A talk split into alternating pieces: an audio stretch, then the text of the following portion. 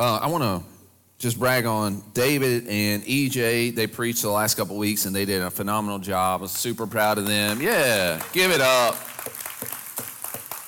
So, um, so glad they're part of our, our team and part of their, our ministry. And so that's the good news that we got guys like that. The bad news is I haven't preached in three weeks, and so I got three wor- weeks worth of material Today, yeah. So I hope you ate a good breakfast. If not, we got donuts over there. Uh, before you leave, um, on your way out, there is a little QR code. I, would really like for you to scan that. Uh, that's kind of our bulletin, and it informs you of all the things we've got going on. If you're a lady uh, here in this place, uh, we've got so many opportunities for you coming up. So on this bulletin board, on the other side of this basketball goal, uh, there's a couple of uh, places where you can sign up and get more information about some of the things that we've got coming up. Uh, so please just be informed. I want you guys to be involved and connected to our church family. It's so important. It's so important. Uh, so make it a priority. Um, make sure you check that stuff out. Today, I want to talk to you about the last temptation. The last temptation. We're looking at Mark chapter 14. And I'll just begin today by, by saying that uh, resisting temptation is hard. Amen? It's tough. It's tough. There was a guy, basically, maybe the greatest Christian that's ever lived. Uh, definitely the greatest Christian evangelist, probably the greatest Christian theologian. Um, I would argue the second most influential person who's ever lived, a guy named Paul. And Paul once said this, maybe you can relate to it, Romans chapter 7, verse 15. He says, I don't understand why I act the way I do. Anybody else? I don't, I don't understand sometimes. I don't do what I know is right, and I do the things that I hate. Can any of you relate to that? It's tough. It's tough. Uh, temptation is tempting. You know that that uh, the other day there was a cookie cake. We had a party and there was half a cookie cake left, and everybody was asleep, except for me. Somebody, somebody's been there, and I'm, I'm trying to eat healthier. I'm trying to be healthier, but this cake was calling out my name, so I resisted for seven minutes. And then I ate all of it. All that was rest left. I had half a gallon of milk. It was and then the rest of the night, I was in sugar induced shame and guilt. You know, I couldn't even hardly sleep. But it wasn't a pile of maggots there, was it? It was perfectly cooked cookie cake with chocolate chips and icing on top. You know, that's temptation. And, and many of us, we have succumbed, we have given in to temptation because it's so hard to say no to these things that are so appealing. But let me, let me explain something to you. Being tempted isn't a sin. There's a lot of temptations in this room, and they're varying temptations. And many of you feel guilty that you even have the temptation. But it's not being tempted that's a sin, it's what you do with your temptation that determines whether or not it's a sin. The reason I know that is because Jesus Christ himself was tempted. He was tempted. Uh, the Bible says he was tempted in every way that we're tempted. Actually, Jesus endured the greatest temptation known to man. It is the very first temptation, it was Jesus' last temptation, it is the primary in, uh, temptation that all of us will face. It's the ultimate temptation, which, which all of us will have to resist. Let's read together Mark chapter 14, beginning in verse 32. Let's all stand together in honor of the reading of God's word. Here's the dilemma that Jesus, is, Jesus faces in our, our passage today obedience to God, which will result for Jesus great, great distress and pain, or disobedience to God, which will probably result in Jesus living a life of luxury, privilege, and power. What will Jesus do? Mark chapter 14, beginning in verse 32. Then they came to a place named Gethsemane, and he told his disciples, Sit here while I pray. He took Peter, James, and John with him, and he began to be deeply distressed and troubled. He said to them, I am deeply grieved to the point of death. Remain here and stay awake. He went a little further, fell to the ground, and prayed that if it were possible, the hour might pass from him. And he said, Abba, Father, all things are possible for you. Take this cup away from me. Nevertheless, not what I will, but what you will. Then he came and found them sleeping. He said to Peter, Simon, are you sleeping? Couldn't you stay awake for one hour? Stay awake and pray so that you won't enter into temptation. The spirit is willing, but the flesh is weak. Once again, he went away and he prayed, saying the same thing. And again, he came and he found them sleeping because they could not keep their eyes open. They did not know what to say to him. Then he came a third time and said to them, Are you still sleeping and resting enough? The time has come. See, the Son of Man is betrayed into the hands of sinners. Get up, let's go. See, my betrayer is near. Let's pray. Father, thank you for your mercy and grace. Jesus, thank you for your obedience to the Father. Thank you for your sacrifice. Without you, each and every one of us would be doomed forever and ever. Lord, we're grateful for you today.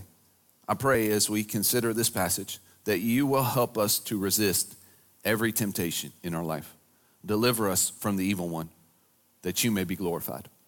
As you stand there with your eyes closed and your head bowed, I'd ask that you take a moment, just pray for the people around you.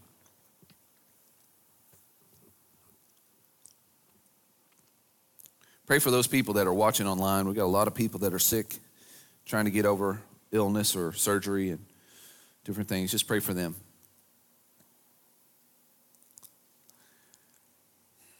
Pray for all the people in eastern Kentucky that are trying to recover.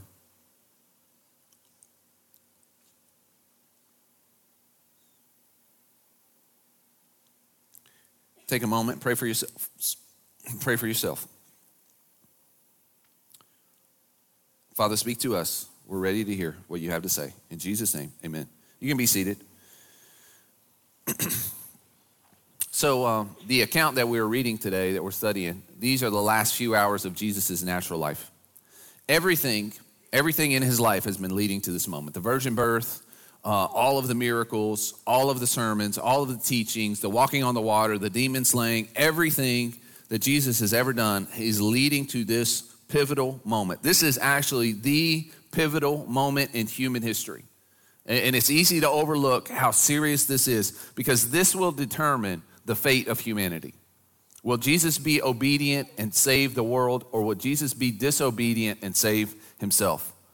Great cost to Jesus, great temptation to Jesus. Verse 32 Then they came to a place named Gethsemane. Gethsemane is a Hebrew word, it uh, literally means olive press.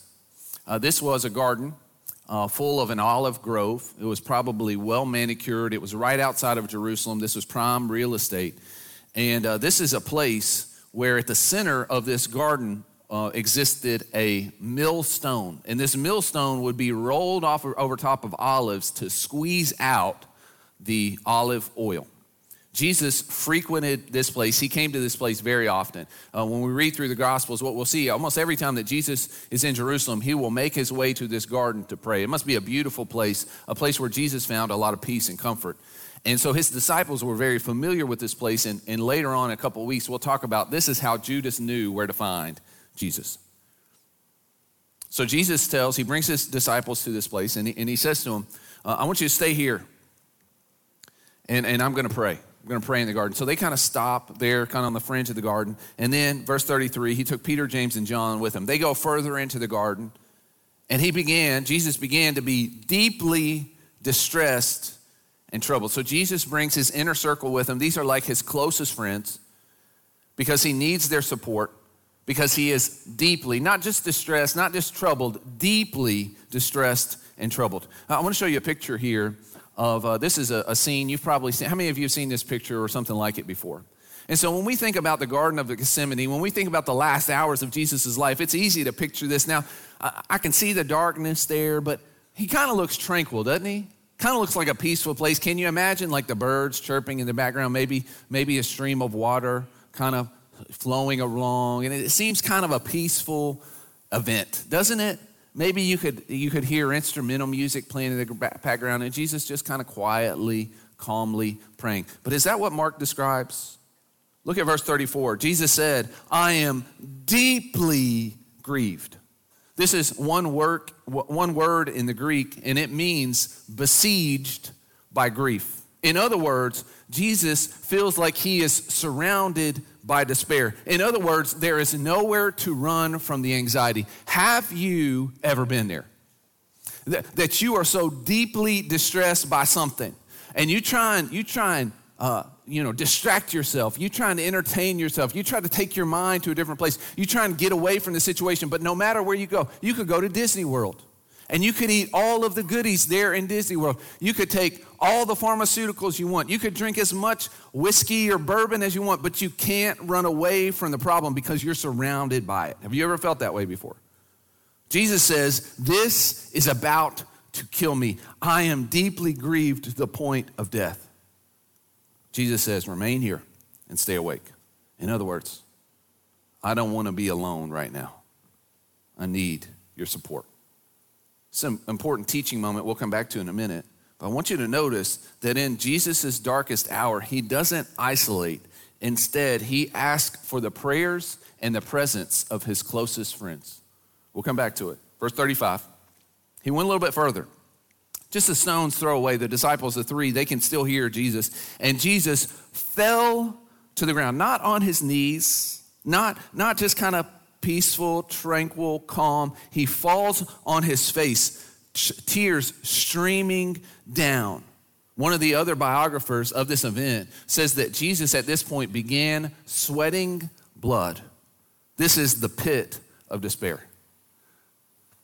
It's kind of crazy when you really think about this scene. This, this scene paints the picture of the God man in absolute anguish. The Son of God, the Savior of the world, the water walker, the demon slayer, the miracle worker, the God that seemed like he could do anything and everything. He is overwhelmed, beating the ground, weeping and wailing and begging to the Father, if it's possible, this hour might pass from here. Now, don't get this twisted. This is not weakness that we see. We live in a culture where men will say, a man doesn't cry. Let me tell you what kind of man doesn't cry. An insecure man doesn't cry. It's not that real men don't cry, it's because Jesus is anything but weak. Jesus is the strongest human who has ever lived. This is not weakness we're seeing here, this is Jesus' humanity that we're seeing here. Jesus is fully God and Jesus is fully man. The weeping and the wailing and the anguish and the despair is part of being human. Every single one of you will have, have had an event, a moment like this. The next time you're in the Garden of Despair, I want you to be reminded of Jesus in the Garden of Gethsemane. He can relate to your pain, He can understand your sorrow. You are not alone. Jesus was tempted and tried in every way that we are, and yet he overcame. And because he overcame, he can empower you to overcome. Another reason that is so important that Mark he brings out, he doesn't just want us to see um, that Jesus can relate to us, he also wants us to see the force, the great force of this temptation. Jesus is begging the Father, please don't make me do this. If there's any other way, please take this away from me. So, why is it that Jesus, the God man, the water walker, the demon slayer, the God that seems like nothing is too hard for him, why is he so upset? Verse 36. He said, Abba, Father, all things are possible for you. Take this cup away from me. Nevertheless, not what I will, but what you will. This was Jesus' prayer. And he's deeply grieved because he knows that in just a few hours he will suffer and die for the sins of all the world. And in his humanity, because we all have an innate desire of self preservation and pain avoidance, in his humanity, Jesus has a great desire to avoid the cross, even if that means forsaking his calling. And to make it harder, God could take it all away. Jesus says, All things are possible for you. You see, the Bible teaches us that Jesus, he could have called down armies of angels and completely obliterated the Roman Empire. He didn't have to fight this battle. He could have had other people fight this battle and, and preserved himself, but it would have come at the cost of all humanity. Nobody would be saved. Jesus could have just got up and walked away from the garden and hidden out for the rest of his life. He could have lived in luxury as a God king. And so, in this great temptation, Jesus, he preaches slash prays God, not what I want, but what you want. God, don't let my weakness overpower me. Help me to trust in you. Verse 37 Then he came and found them sleeping. In his darkest hour, Jesus' closest friends abandoned him. Functionally abandoned him. They fell asleep on him. It's a sign for you in your darkest moments, you're going to feel alone because there's certain battles that you're going to have to fight that functionally nobody can be there with you. Jesus is in that place. And he says, Peter, to Peter, he says to Peter, Simon. Uh, Jesus, if you remember, Jesus had kind of given Simon a new name. Uh, Peter means rock. And so Jesus, um, he calls Peter by his old name because Peter is acting like his old self. Earlier, he told, earlier this night, he told Jesus, For you, I will go and die. But now, just a few hours later, he's not even able to pray and stay awake. Verse 38 Stay awake and pray so you won't enter into temptation. The spirit is willing, but the flesh is weak. The spirit is willing. Peter loves Jesus and he wants to do right by him. You love Jesus and you want to do right by him, but the flesh is weak. His body is tired. His mind isn't focused. In the same way, you see, Jesus can relate. His spirit is willing. The God man wants to honor the Father and fulfill his calling, even if it cost him everything, but at the same time, his flesh is weak. Jesus is afraid and overwhelmed. If Peter, the rock that the church was built on, was tempted, if Jesus, the God man, was tempted, you will be tempted. You will be tried. You will be pushed to your very limits. And in those moments, listen, friends, we cannot rely on our own willpower to overcome the temptation because the flesh is weak. Peter was weak. Jesus needed help even in his greatest moment. We've got to be alert and we got to be watchful. We got to pray. You're not just going to power through the temptation. You need prayer and you need watchfulness. So Jesus does what he tells Peter to do. Verse 39. Once again, he went and prayed, saying the same thing over and over and over again. He prays the same exact thing. All things are possible for you. Please take this cup away. Not my will, but you. All things are possible. Please take this cup away. Not my will, but yours. All things are possible. Please take this cup away. Not my will, but yours. All things are possible. Please take this cup away, but not my will, but yours. Over and over and over again. Verse 40. And again, he came and he found them sleeping because they could not keep their eyes open. They did not know what to say to him. Jesus' closest friends in his darkest moment, sleeping when they should have been watching, to their shame. They didn't even know what to say. They didn't even have an excuse because they knew how important this was to Jesus. They could see the, the, the drops of blood coming down off of his brow. They knew this was a big deal, and yet they could not they could not stand awake with Jesus, they could not deliver for him. Unfortunately, we're living in an age where we got too many Christians that are willfully and weakly letting Jesus down. They're sleeping on their sin. They're sleeping on the spirit of the age. They're sleeping on Satan. And so, if you would, if you don't get anything else today, I, pray that you hear me when I say this sin kills. The spirit of the age lies, and Satan is real. You need to understand that there is an enemy. There are consequences to your decisions. All this stuff is not a game that we're playing. This is true life. This is true reality.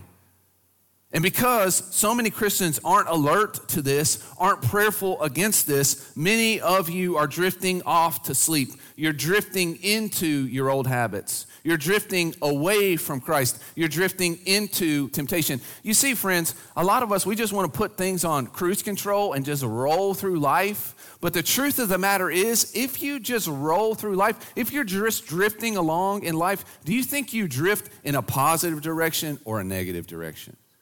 Whenever you drift, you're not going to drift towards productivity. You're not going to drift towards doing the good things. When you drift, when you're in cruise control, you're going to drift off the road. You're going to drift off the cliff. You're going to drift into those things that are bad and harmful and destructive, to your shame and maybe even to your destruction. So what can we what can be done? How do we resist the temptation?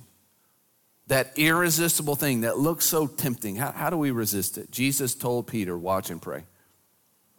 Unfortunately, Peter's like a lot of us, he had to learn the hard way. He was sleeping on the enemy. And later that night, the accuser came and accused 10. And Peter, in a, a, a spirit of self preservation, did not honor Christ and said he denied Christ in the strongest possible terms. You remember this story. To his great shame. He denied Christ three times before the rooster crows, and then that very night he breaks down in tears and he runs off. He thought he'd never be forgiven for that. But the resurrected Christ found Peter. Beautiful story. David told us a little bit about it a couple weeks ago. And Peter, after being restored by Christ, went on to be one of the most loyal Christ followers of all time. Now, I want, I want you to hear something that Peter said years later, looking back on this moment. 1 Peter chapter 5, verse 8, Peter says, Be sober-minded, be watchful, be sober-minded. We got so many Christians that are not sober, they're drunk. Maybe not drunk on alcohol and maybe not drunk on pharmaceuticals, but numb, numb minded by TikTok and Instagram and YouTube and Facebook, so distracted by this world that we're living in. Maybe not drunk on alcohol or pharmaceuticals, maybe comatose by consumerism and gluttony. Too, too distracted, too numb, too, too preoccupied to be attentive to the adversary. Peter says, Your adversary, your enemy, the devil, prowls around like a roaring lion seeking someone to devour. There is an enemy. Whether you acknowledge him or not, whether you believe that he is real or not, there is evil personified, and he would want nothing more than to completely destroy you and everything that you hold dear. He's coming for your marriage. He's coming for your kids. He's coming for your future. He's coming for the city. He's coming for your very soul. And if you're not attentive, you know what the results are going to be?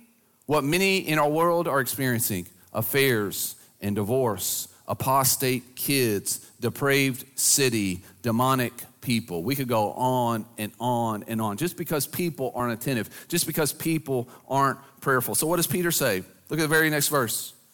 Be watchful. Resist him. Resist the devil, standing firm in the faith because you know that the family of believers throughout the world is undergoing the same kind of suffering. You see, Peter associates being watchful with being connected. Peter associates resistance with being associated, being part of a family of believers. Jesus, earlier in his ministry, he sends out his disciples on an important mission he gives them power to cast out demons, but he sends them out, do you remember? Two by two. He, he, he later went on, Jesus said, Wherever two or three are gathered, there I am in their midst. Whenever they're gathered in my name, there I am in their midst. On this very night, he brings the three into the inner sanctuary of the garden and he wants them to pray with him. What, what's the point of all that? You can't fight the devil, you can't resist temptation, you can't do what God needs you to do alone.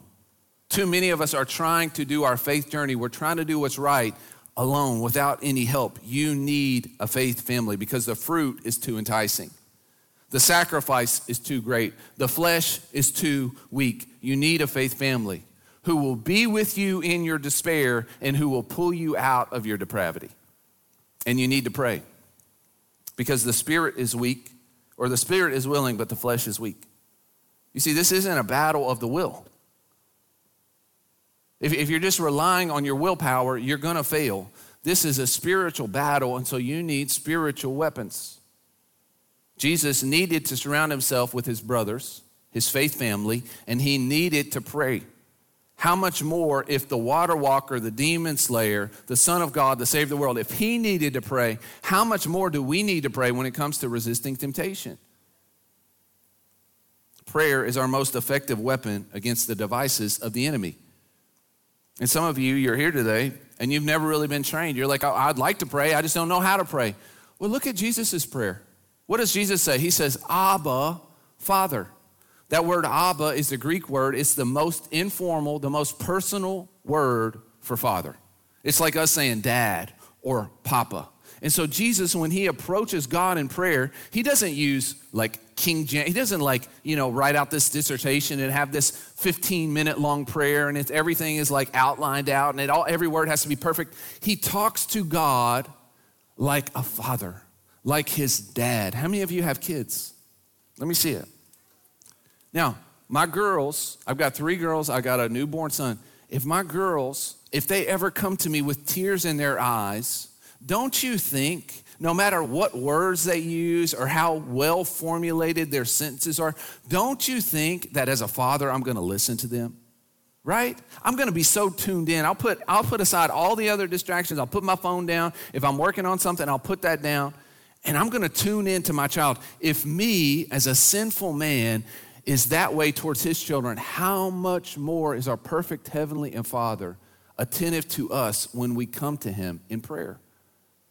It's not complicated to pray. Jesus, he prayed the same thing over and over and over again. You remember that? Again and again. What did he say? Uh, Father, everything is possible for you. If it's possible, take this cup from me. Not my will, but yours. Everything's possible for you. For you. Please take this cup away. Not my will, but yours. Over and over and over and over and over and over and over and over and over again.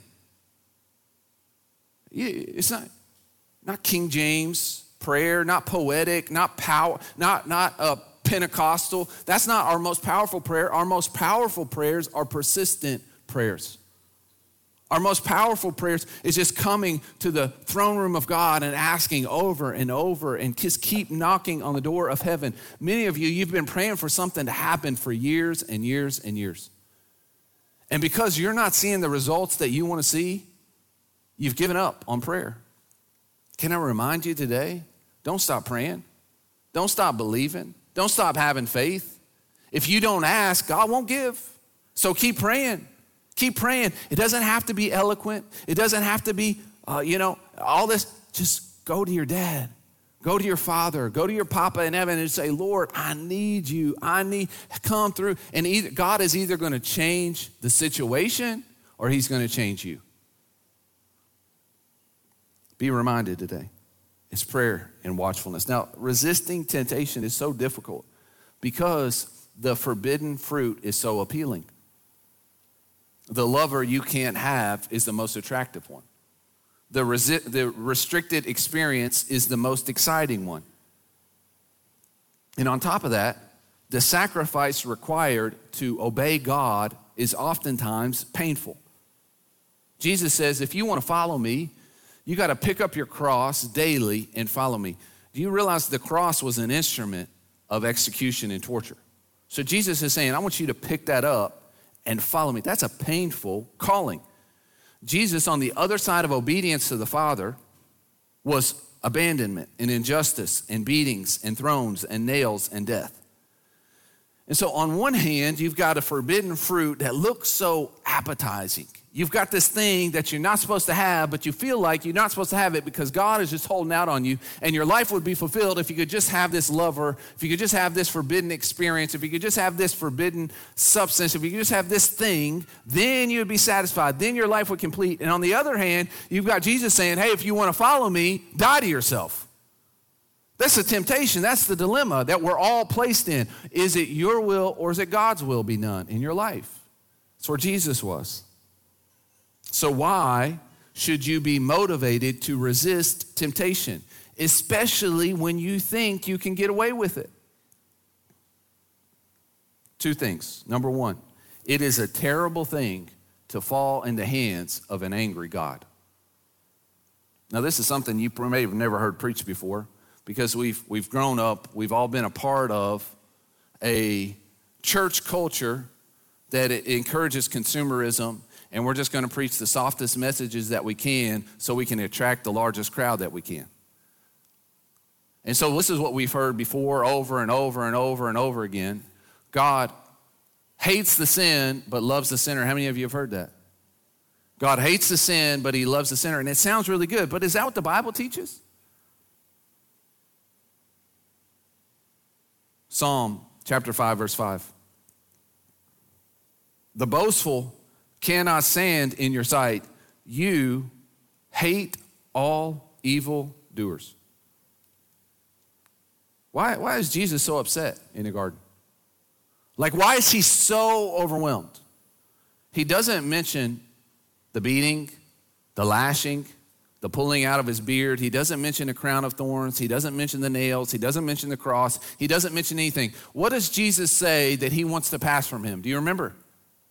Says, Take away this cup. What, what cup is he talking about? Jeremiah chapter 25, verse 15.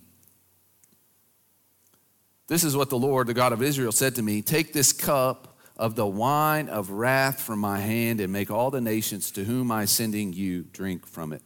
You see, God, in his holy righteousness, cannot tolerate sin. He can't. And so that's why, that's why Psalm 5 5, the beautiful cannot stand in your sight. You hate all evildoers. You should say yes and amen to that. Not God hates the sin or hates the sin and loves the sinner. God is a pushover. He'll, he'll put up with anything and everything. You don't want that. Not at the end of the day because people have done evil to you, have they not? People have done evil in this world. And if a God that is going to see their evil and not, and just, just overlook it, not punish evil, that's not a good God, is it? And so, this is what we see here on, on, on the other side of the garden. The justice of God demands that every single sin, from stealing a pack of gum to doing the most heinous, barbaric crime you could ever imagine, every single sin must be punished. And so, on the cross, Jesus Christ took on himself God's wrath for all the sins of all the believers throughout all of time. 1 John chapter 2 verse 2 he himself is our atoning sacrifice of our sins. And not only ours, but the sins of the whole world. And so this is what we see. The blood of Jesus is so precious, it is so pure that Jesus could forgive, the potential to forgive all the sins of all the world is there but it has to be received. The blood has to be applied. Forgiveness has to be asked for. Repentance has to take place.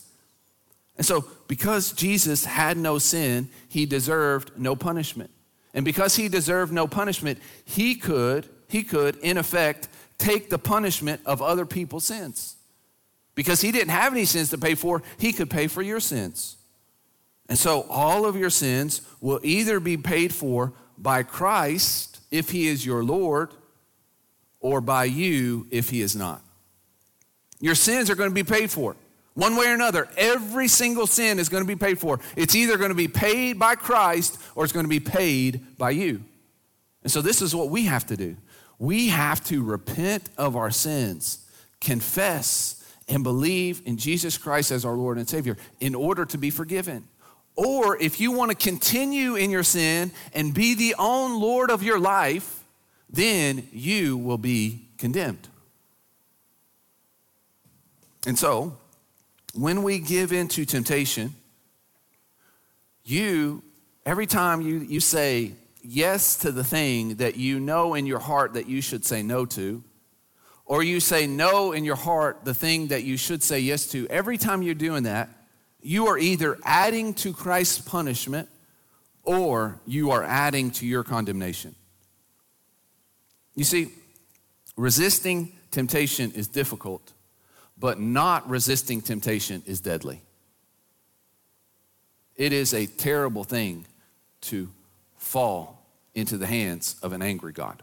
It's a terrible thing. So we got to resist it. It's going to come back on us one way or another, or it's going to come back on Jesus. Could you imagine to say, I love somebody and then do the thing that continues to hurt them? Could you imagine that? As a Christian, every time you willfully sin, that's what you're doing to Jesus. It's a terrible thing. Terrible thing. Here's the other reason that you should resist all temptation Christ is worthy. Look at verse 41. Then he came a third time and said to them, Are you still sleeping, resting? Enough. The time has come. See, the Son of Man is betrayed into the hands of sinners. Enough. Jesus says, No more wavering, no more weeping, no more wailing. It's go time. Verse 42 Get up, let's go. See, my betrayer is near. With those words, Jesus successfully resisted the greatest temptation known to man. With those words, Jesus says, My betrayer is near. I am going to be betrayed. I am going to the cross. I've resolved myself to do it. No more wavering. No more asking for another way out. God's will be done in my life. With that, in that moment, Jesus said, I'm not going to preserve myself. I'm not going to elevate myself. I'm going to humble myself and I'm going to do the difficult thing the Father has asked me to do. You see, this event is the reversal of the very first temptation. Do you remember the very first temptation? Genesis chapter 3. You remember this? This would be good homework. If you've never read this story, you should read it. It's really interesting. God creates heavens and the earth. He creates a man and a woman. He places them in the garden. This is a perfect garden. In the garden, there's all sorts of trees. God says you can eat from any tree in the garden as much as you want. Live your best life. Except for there's one place that I don't want you to go. There's one tree I don't want you to touch. There's one fruit I don't want you to eat from. If you eat from it, you will surely die. What happens? Snake slithers in because that's what the snake does. He slithers in and he starts to tell these little lies. And Adam and, Adam and Eve believe the lies. And so this is what we see. I've got a little uh, graphic here for you to help you see this. Adam was in the perfect garden, Jesus was in the pressing garden. Adam had Eve, Jesus was alone. Adam was confronted with a forbidden fruit, Jesus was confronted with the cup of fury. Adam was commanded to abstain, Jesus was commanded to take. Adam was tempted. Did God really say? Jesus was tempted. Is there another way? Adam disobeyed. Christ obeyed. Adam hid in the bushes. You remember that? Jesus didn't hide in the bushes. Adam blamed his bride. Jesus died for his bride. Adam was found guilty. Jesus was found innocent. Adam was taken out of the garden. Jesus was taken out of the garden. Adam was cursed with thorns. Jesus was crowned with thorns. Adam, he, he sweat from his brow and he had calluses on his hands. Jesus sweat blood and he had nails in his. Adam was separated from the Father. Christ was accepted by the Father. You see, Christ did what Adam failed to do. Adam's rebellion brought all of us death you know why? Because each and every one of us have, follow, have followed in the footsteps of Adam. Each and every one of us, placed even in the perfect conditions, given everything at our disposal, and God says no to one thing, and all of us are drawn, all of us are attracted, all of us are tempted with that one thing, and many of us have grabbed out and taken hold of it for ourselves to disobey and dishonor God. And as a result, each and every one of us deserves to be punished. On the other hand, Christ did for you what you could not do for yourself. He lived the perfect life and he died a sinless death so that you could be accepted by God. His obedience brought us life. Jesus endured the pressing garden so that you might have the perfect garden. And he did all of it while you were sleeping. You see, that's the thing that blows me away. I didn't do anything to save me. The Bible says you were dead in your trespasses and sins. What can a dead person do? This is an easy answer to this. What can a dead person do? Absolutely nothing. That's what you were spiritually dead. But God made you alive in Christ. He did the work that you couldn't do. So, in a world that follows in Adam's footsteps, in a world that says to God, God, not your will, my will be done. In a world that is so tempting to consume the forbidden fruit because our world is saying there's no such thing as forbidden fruit. The only thing that's sinful is to not be true to yourself and your own desires. Isn't that what our world is saying? No such thing as forbidden fruit. There's no such thing as sin, even though the Bible's telling us over and over no, these things will lead to your death. These things will lead to the destruction of the world. Stay away, resist in a world that encourages you to avoid the cost of following Christ. Don't we live in a world that makes everything so easy? How many of you get aggravated when you go to Starbucks and it takes more than three minutes for them to get you your coffee? Right? A world full of tasty microwave food. Some of it is actually really good. In a world of high speed internet, internet that could blow your eyeballs right out of your head. We live in a world that encourages you to be soft, encourages you to seek convenience, and Christ says, No, die to yourself. Now, this is what you've got to decide today. the next time you're confronted with temptation, do you really love and trust God? Do you really love and trust Jesus? If you love Jesus, you're not going to add to his punishment. And if you trust God, then confront it with this temptation, because this is what temptation is. That forbidden fruit, the, the enemy says, the Lord, the God, God, he just told you you can't eat from that because he knows if you eat from that, you'll be like him. God's trying to hold something back for you. In other words, there's life in the forbidden fruit. That's what our world is telling us. If you want to live your most incredible life, your most fulfilling life, your most amazing life, then you need to follow your own heart and do your own thing and pursue this, this sinful stuff, this stuff that goes against God's plan and purpose. Adam took the fruit that he thought would give him life, and what did it result in? Death. Jesus drank the cup that looked like it was going to kill him, and what did it result in? His resurrection. Do you see? As Christians, we believe even if I have to walk through death to be obey, to obey Christ, on the other side of that, I will be resurrected. May you be empowered today to follow in the footsteps of Jesus, not in the footsteps of Adam. Let's all stand together. Father, thank you so much for this day. Thank you for the way you love us. And Lord, I pray, I pray, Lord, if there's any person in this room who is living life their own way, I pray that you'll help them to see how foolish that is. Help them to see that we can't save ourselves. We can't chart our own path. As good as we try to be, our will is too weak. Our flesh is too weak. We can't do it. We're going to make mistakes, destructive mistakes, deadly mistakes. And so, Lord, I pray today that the people in this room, each and every one of us, we will be convicted of our sin and our selfishness and our waywardness. And Lord, I pray that we'll be empowered today by your Holy Spirit to love and trust you with everything that we have. In Jesus' name, amen. We're going to sing a song. This is a song uh, of invitation, remembrance, prayer. On either side of the stage, we have these emblems uh, it's crackers and juice. This is for any believer who wants to be reminded of the sacrifice and the victory that our Lord Jesus Christ has won. Also, we have kneeling pads here right in front of the stage. And this is a place for you to pray. Uh, if you're here today and you've got any sort of burden, doesn't have to be a sin. Maybe you're just struggling with anxiety. Maybe you are in the, uh, the garden of pressing right now. This is that place you can just fall, fall right in front of the Lord and just say, Dad, Father, I need you. I need you. I need you. Maybe that's all you can pray. I need you. I need you. I need you. And this is what I believe. This is what I've seen time and time again. God will meet you in this place. Maybe you're here today and, and you know in your heart, you've just been like Adam. Rarely, rarely, rarely do you, uh, do you say no to your fleshly desires. The Bible says sin is fun for the season.